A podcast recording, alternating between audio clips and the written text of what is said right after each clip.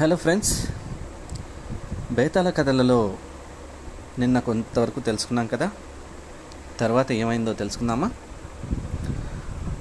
అతడు నిల్చున్న మంచ క్రింద భూగర్భంలో ఏదో రహస్యం ఉంది అని చెప్పిన మంత్రి బుద్ధిసాగరుడి మాటలకి భోజుడు ఉలిక్కిపడ్డాడు.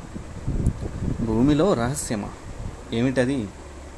ఈ చేనులో ఉన్న రహస్యం తెలియాలంటే ఇది మన సొంతం కావాలి అని నిశ్చయించిన భోజుడు ఆ చేను యజమానికి తన రాజ్యంలో ఐదు సుసంపన్న గ్రామాలు ఈనాముగా ఇచ్చి ఆ చేనుని సొంతం చేసుకున్నాడు. అనంతరం ఆ మంచ క్రింద తవ్వించండి అని ఆదేశించాడు భోజుడు.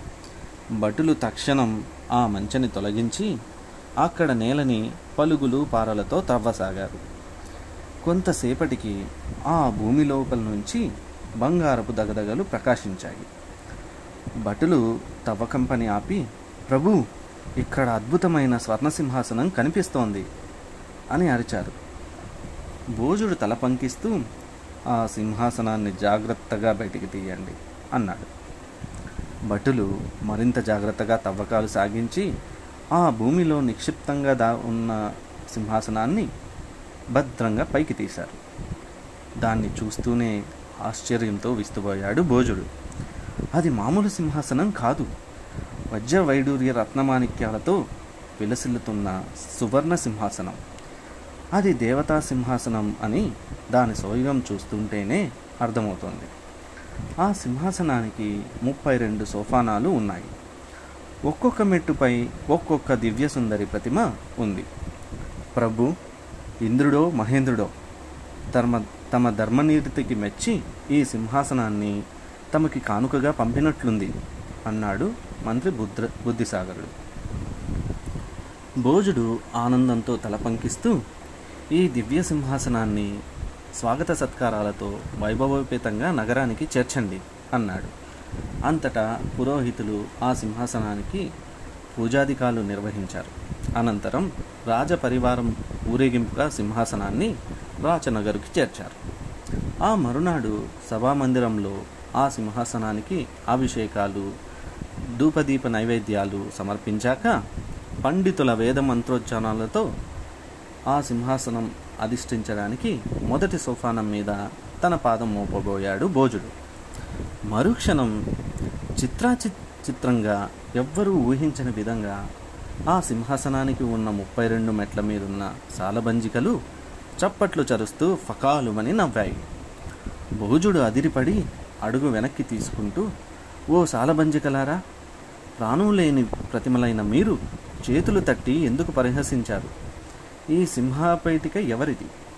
అని అడిగాడు. అంతటా మొదటి మెట్టు మీదున్న సాలబంజిక నవ్వి భోజరాజేంద్ర ఈ మొదటి మెట్టుకి అధికారినైన నన్ను వినోదరంజిత అంటారు. పూర్వం మహాసాహసి అయిన విక్రమార్క సార్వభౌముడు ఈ ఇంద్రసింహాసనాన్ని అలంకరించి తన మంత్రి బట్టితో కూడి రెండు వేల సంవత్సరాల పాటు ఈ ధరాతలాన్ని జనరంజకంగా పాలించాడు. వీర విక్రమ శౌర్య పరాక్రమవంతుడైన విక్రముడి అనంతరం దీనిని అధిష్ఠించడానికి తగిన అర్హులు లేరనే ఇది భూమిలో నిక్షిప్తమైపోయింది. ఇంతకాలం తర్వాత నువ్వు దీనిని అధిష్ఠించడానికి ప్రయత్నించావు. అందుకే మేము నిన్ను చూసి నవ్వాము. అని చెప్పింది. భోజుడు తల పంకించి ఓ వినోదరంజిత ఆ విక్రమార్కుడు ఎవరు? బట్టి ఎవరు? ఈ సింహాసనం వారికి ఎలా లభించింది? అని అడిగాడు. అందుకు మొదటి సాలబంజిక కిలకిలా నవ్వి రాజా విక్రమార్కుడి వీర సాహస విన్యాసాలు వినాలని కుతూహలంగా ఉందా? సరే విను అంటూ విక్రమార్కుడి గురించి చెప్పనారంభించింది. చంద్రవర్ణుడు అనే వేదశాస్త్ర పారంగుతుడైన బ్రాహ్మణుడు తను నేర్చిన విద్యతో తృప్తిపడక మరింత విజ్ఞానాన్ని పొందాలన్న ఆకాంక్షతో దేశాటన చేస్తూ తనకి సంపూర్ణ విద్యని నేర్పగల గురువు కోసం అన్వేషిస్తూ మార్గమధ్యమున ఒక అరణ్యంలోకి చేరుకున్నాడు. ఆ అరణ్యంలో ఒక వటవృక్షం దాని సమీపంలో ఒక మంచినీటి కొలను కనిపించగా ఆ కొలను నీటితో దాహం తీర్చుకొని ఆ రావి వృక్షం కింద విశ్రమించాడు. ఆ వటవృక్షంపై చాలా కాలంగా ఒక బ్రహ్మరాక్షసుడు నివసిస్తున్నాడు. సద్గుణుడైన ఆ బ్రహ్మరాక్షసుడు నిత్యం క్రిందకి వచ్చి ఆ కొ- కొలనులో స్నానాదులు పూర్తి చేసుకొని వృక్షముపైకి చేరి తపస్సులో మునిగిపోయేవాడు. ఆ బ్రహ్మరాక్షసుడు తన నిత్యానుష్ఠానం కోసం క్రిందకి వచ్చి చందవర్ణుడి చూసి ఇతడి వర్చస్సు చూస్తుంటే విద్యాధికుడిలా ఉన్నాడు. ఇతడు ఏ కోరికతో అరణ్యానికి వచ్చాడో తెలుసుకొని సాయం చేస్తాను అని నిర్ణయించుకున్నాడు. ఇంతలో చంద్రవర్ణుడు మేల్కొని బ్రహ్మరాక్షసుడిని చూసి భయంతో గడగడ వనకసాగాడు. నాయన భయపడకు. నా వల్ల నీకు ఏ హాని జరగదు. నీ వృత్తాంతం ఏమిటో చెబితే నాకు చేతనైన సాయం చేస్తాను అన్నాడు. చంద్రవర్ణుడు తేనుకొని ఆ బ్రహ్మరాక్షసుడు సర్వ విద్యాపారంగుతుడని గ్రహించి వినయంతో అంజలి ఘటించి తన కోరిక తెలిపి అయ్యా నేను అదృష్టవంతుడిని కాబట్టి తమ దర్శన భాగ్యం లభించింది. నన్ను తమ శిష్యునిగా స్వీకరించి విద్యాదానం చేయండి అని ప్రార్థించాడు. అతని వినయ విధేయతలకి బ్రహ్మరాక్షసుడు సంతసించి నాయన నాకు తెలిసిన సమస్త విద్యలు నీకు బోధిస్తాను. ఆరు నెలల పాటు ప్రతిరోజు నాకు తెలిసిన విద్యలని రావి ఆకుల మీద లిఖించి ఆ ఆకులని క్రింద పడేస్తాను. నీవు నిద్రాహారాలు విసర్జించి శ్రద్ధాభక్తులతో విద్యని అభ్యసించు. నీకు ఆకలి దప్పలు కలగకుండా మంత్రోపదేశం చేస్తాను అని పలికి ఆ మంత్రాన్ని ఉపదేశించి చెట్టు మీదకి వెళ్ళిపోయాడు ఆ రాక్షసుడు. అది మొదలు ఆరు నెలల పాటు చంద్రవర్ణుడు నిరాహారి అయి సమస్త విద్యలను అభ్యసించాడు. అతడి విద్యాభ్యాసం పూర్తయిన మరుక్షణమే బ్రహ్మరాక్షసుడు దివ్యమైన పురుషరూపం ధరించి నాయన బ్రహ్మశాపం వల్ల బ్రహ్మ బ్రహ్మరాక్షసుడేనాయన నేను నీకు విద్యాదానం చేసిన పుణ్యఫలం వల్ల శాప విమోచనం పొందాను. బ్రహ్మ విద్య విషా విశారదుడివైన నీవు వివాహమాడి భార్యాపుత్ర సంపదలతో విలసిల్లు అని ఆశీర్వదించాడు. అంతలో బ్రహ్మలోకాన్నించి దివ్యరథం రాగా అతడు దాన్ని అధిరోహించి బ్రహ్మలోకానికి వెళ్ళిపోయాడు. ఫ్రెండ్స్ మిగిలిన కథ ఏంటో నెక్స్ట్ ఎపిసోడ్లో తెలుసుకుందామా? అంతవరకు ఉంటాను. బాయ్. థ్యాంక్ యూ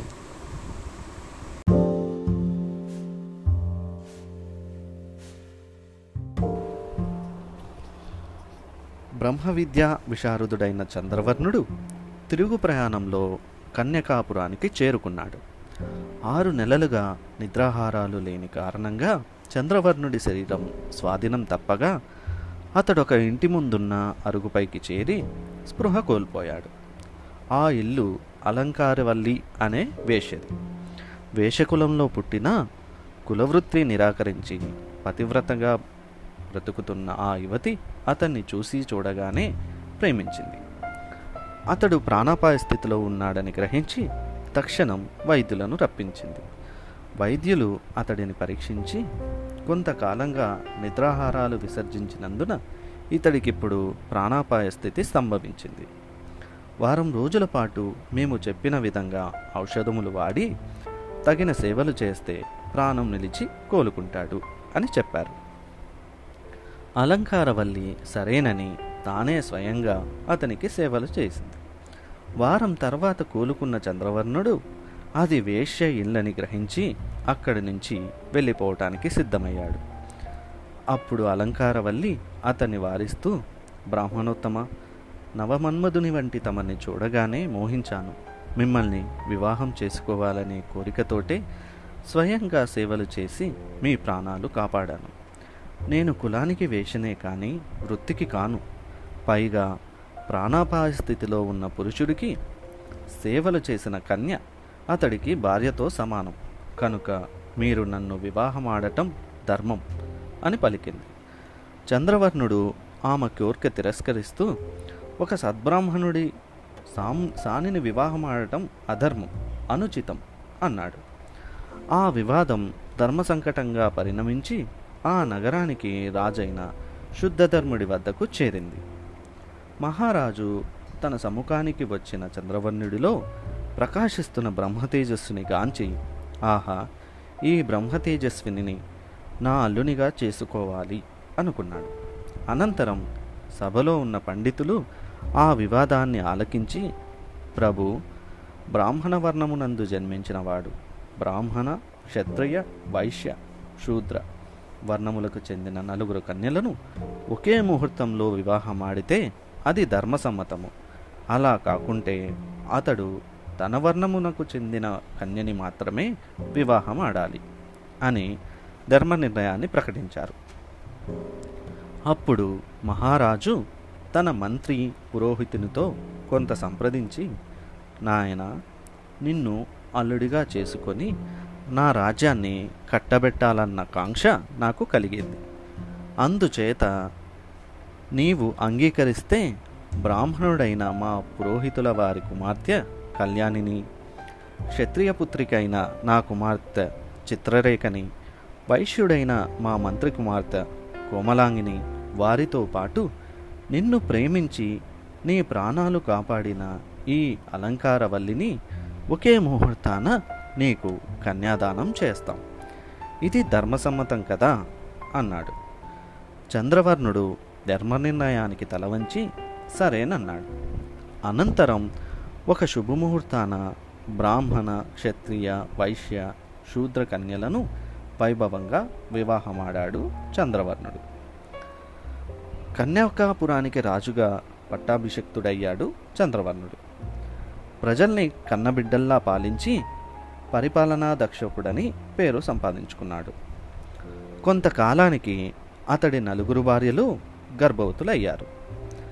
ఒక శుభలగ్నంలో క్షత్రియకాంత చిత్రరేఖకి విక్రమార్కుడు జన్మించాడు. పం పండితులు అతడి జన్మలగ్నాన్ని పరీక్షించి మహారాజా మీరు అదృష్టవంతులు.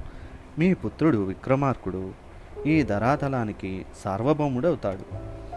తన వీరోచిత సాహస విక్రమార్లతో అపరమహేంద్రుడై బాసిల్లి చరిత్రకారుడు శకారుడు అవుతాడు అని పలికారు. అది విన్న రాజు ఆనందపరవశుడయ్యాడు అనంతరం అతని వైశ్యకాంతికి బట్టి అనే పుత్రుడు బ్రాహ్మణకాంతికి పల్లవర్షి అనే పుత్రుడు వేశ్యకాంతకి భర్తుహరి అనే పుత్రుడు జన్మించారు. నలుగురు కుమారులు దినదినాభివృద్ధి చెందుతూ సకల విద్యలు నేర్చి యుక్త వయస్కులయ్యారు ఒకరోజు చంద్రవర్ణుడు తన కుమారులను పిలిచి నాయనలారా నేను మీ తల్లులను వివాహమాడటానికి భర్తుహరి తల్లి ప్రధాన కారణం. కనుక ఆమెని నా ప్రథమ పత్నిగా భావించాను. ధర్మాన్ని అనుసరించి మొదటి భార్య పుత్రుడే రాజు కావాలి అంటుంటే విక్రమార్కుడు కల్పించుకొని తండ్రి మీ ఆజ్ఞ మాకు శిరోధార్యం. తమ్ముడు భర్తుహరికి పట్టాభిషేకం చేయండి మేము అతడికి అండగా ఉంటాం అని చెప్పాడు. బట్టి తలూపి తన సమ్మతిని తెలిపాడు. బ్రాహ్మణపుత్రుడు పల్లవర్షి మందహాసం చేసి తండ్రి నాకు యజ్ఞయాగాదులు తపోనిష్టల మీద తప్ప రాజ్యాకాంక్ష ఏమాత్రం లేదు. అంచేత తమ్ముడికి రాజ్యభారం పె- కట్టబెట్టండి అని చెప్పాడు. అంతటా భర్తుహరిని రాజుగా విక్రమార్క భట్టీలను యువరాజులుగా ప్రకటించాడు చంద్రవర్ణుడు. తన కుమారుల పరిపాలనా సామర్థ్యాన్ని కల్లారా చూస్తూ చెవులారా ఆలకిస్తూ ఆనందించిన రాజు కొంతకాలానికి స్వర్గస్థుడయ్యాడు. అనంతరం పల్లవర్షి యోగి అయి వనవాస ఆశ్రమ దీక్షని స్వీకరించి తపోభూమికి వెళ్ళిపోయాడు. బట్టి విక్రమార్కుల సహాయ సహకారాలతో భర్తుహరి జనరంజకంగా పరిపాలన సాగించాడు. అతడికి మోహనాంగి అనే కన్య అర్ధాంగి అయ్యింది. వారి దాంపత్యం ఆనందంగా సాగుతోంది. ఒకనాడు చంద్రోగ్యుడనే ఋషి భర్తుహరికి ఒక దివ్యఫలాన్ని ఇచ్చి రాజా ఇంద్రుని నందనోద్యనవనంలోని ఈ దివ్యఫలాన్ని ఆరగించిన వారికి వార్ధక్యము రాదు. దీనికి దీనిని ప్రజారంజకుడివైన నీవు స్వీకరించడం ధర్మం అని చెప్పి వెళ్ళిపోయాడు. భర్తుహరి తన ప్రక్కనే ఉన్న భార్య మోహనాంగికి ఆ దివ్యఫలాన్ని ఇచ్చి రాణి నాకు ఎంతో ఇష్టురాలివైన నువ్వే ఈ దివ్యఫలాన్ని ఆరగించటానికి అర్హురాలివి. అంటూ మోహంతో ఆ ఫలాన్ని మోహనాంగికి ఇచ్చి అలసట చేత నిద్రకి ఉపక్రమించాడు. తన భార్య ఆ దివ్యఫలాన్ని ఆరగుస్తుందని ఆరగిస్తుందని భర్తృహరి భావించాడు. హలో ఫ్రెండ్స్ మిగిలిన కథ ఏంటో నెక్స్ట్ ఎపిసోడ్లో తెలుసుకుందాం. Thank you. బాయ్.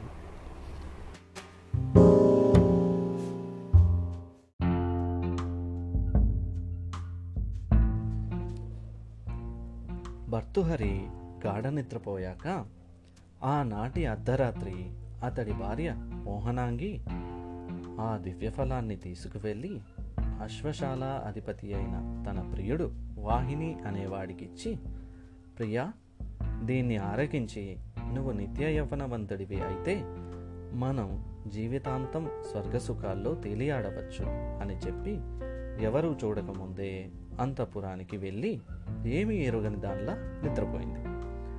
ఆ అశ్వశాలాధిపతికి ఒక అంతఃపుర దాసి ప్రియురాలు.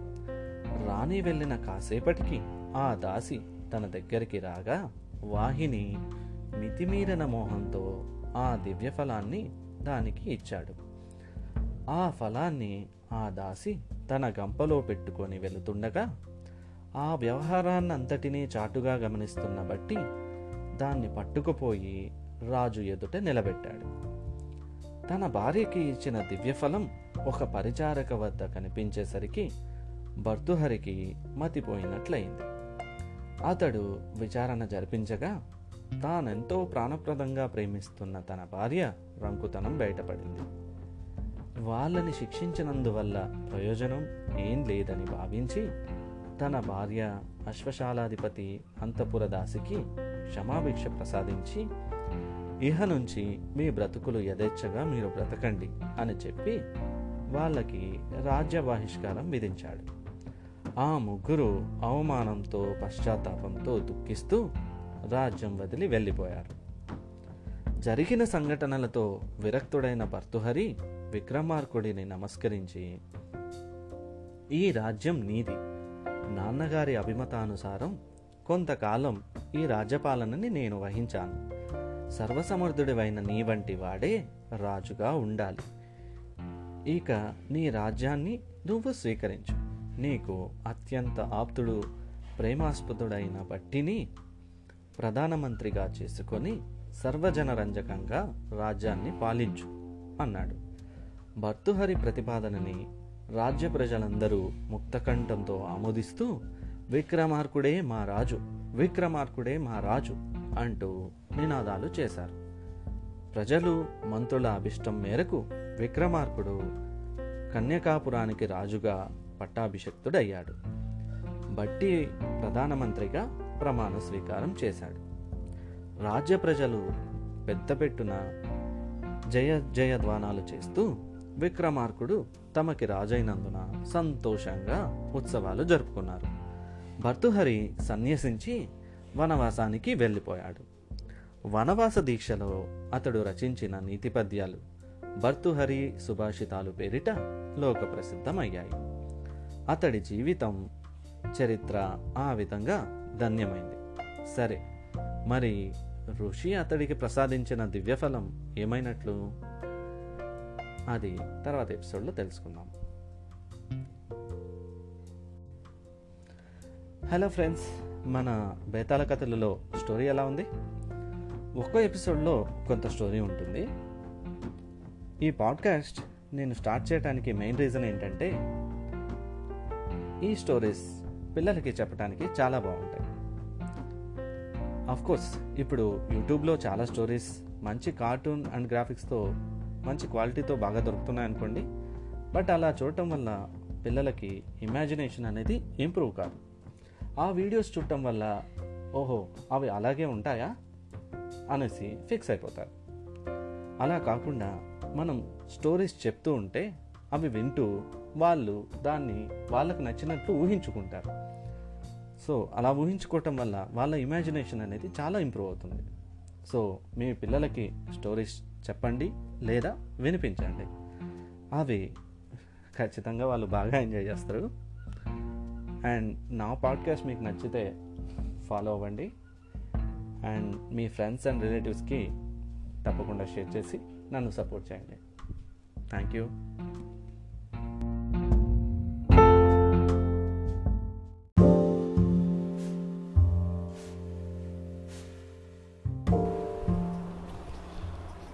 బ్రహ్మ విద్య విశారదుడైన చంద్రవర్ణుడు తిరుగు ప్రయాణంలో కన్యకాపురానికి చేరుకున్నాడు. ఆరు నెలలుగా నిద్రాహారాలు లేని కారణంగా చంద్రవర్ణుడి శరీరం స్వాధీనం తప్పగా అతడు ఒక ఇంటి ముందున్న అరుగుపైకి చేరి స్పృహ కోల్పోయాడు. ఆ ఇల్లు అలంకారవల్లి అనే వేషది. వేషకులంలో పుట్టిన కులవృత్తి నిరాకరించి పతివ్రతగా బ్రతుకుతున్న ఆ యువతి అతన్ని చూసి చూడగానే ప్రేమించింది. అతడు ప్రాణాపాయ స్థితిలో ఉన్నాడని గ్రహించి తక్షణం వైద్యులను రప్పించింది. వైద్యులు అతడిని పరీక్షించి కొంతకాలంగా నిద్రాహారాలు విసర్జించినందున ఇతడికిప్పుడు ప్రాణాపాయ స్థితి సంభవించింది.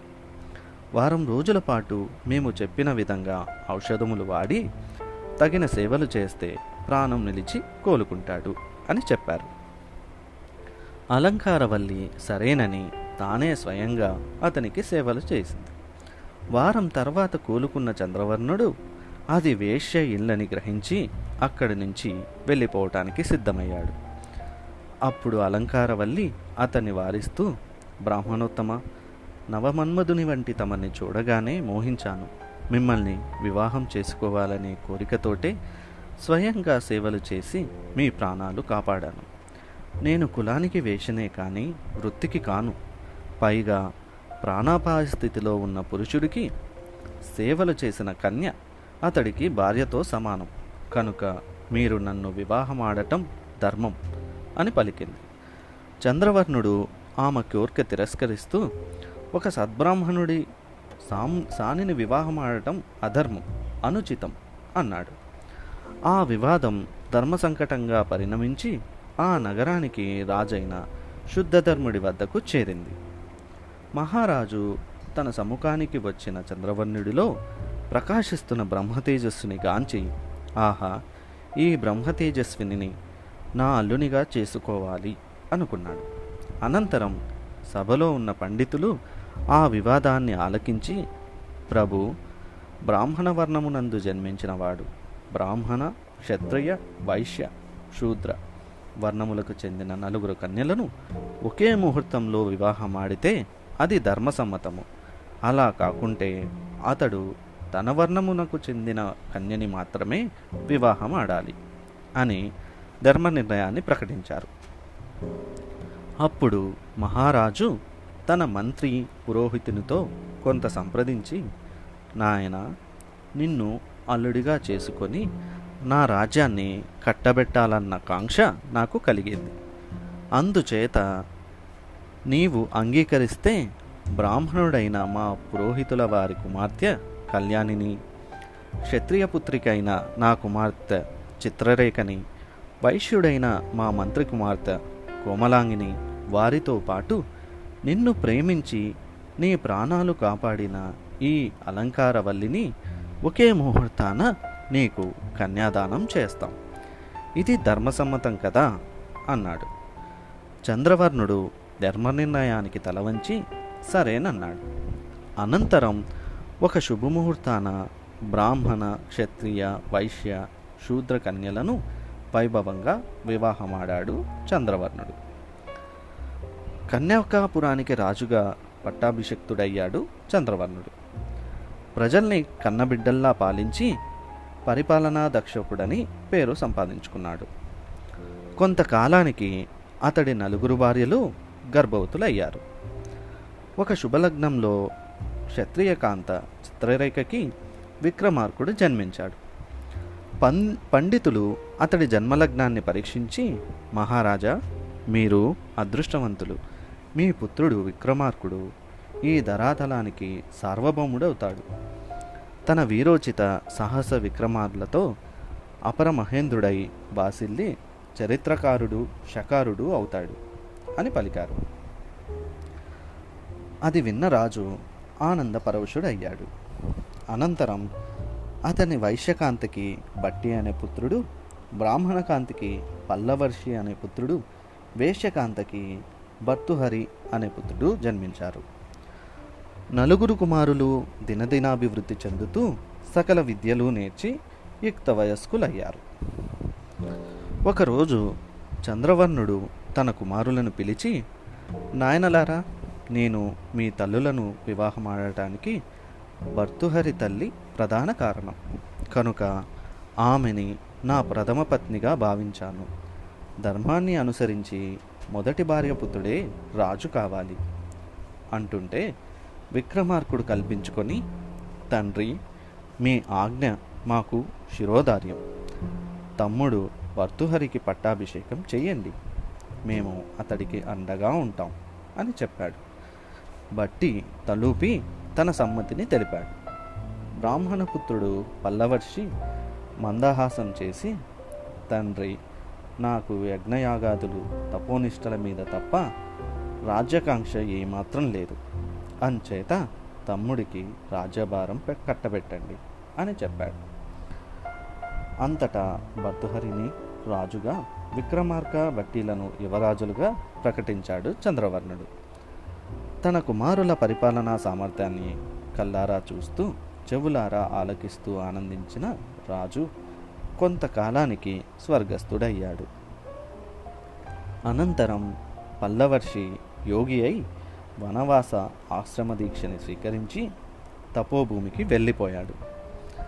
బట్టి విక్రమార్కుల సహాయ సహకారాలతో భర్తుహరి జనరంజకంగా పరిపాలన సాగించాడు.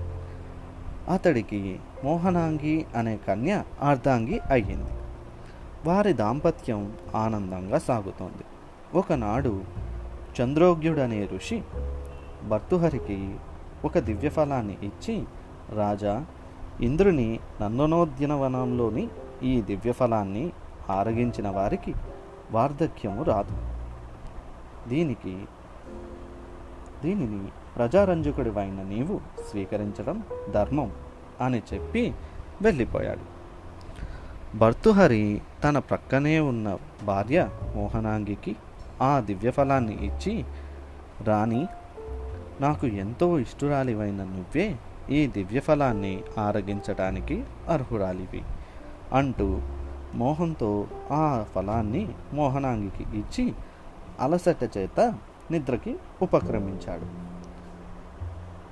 తన భార్య ఆ దివ్యఫలాన్ని ఆరగిస్తుందని భర్తుహరి భావించాడు.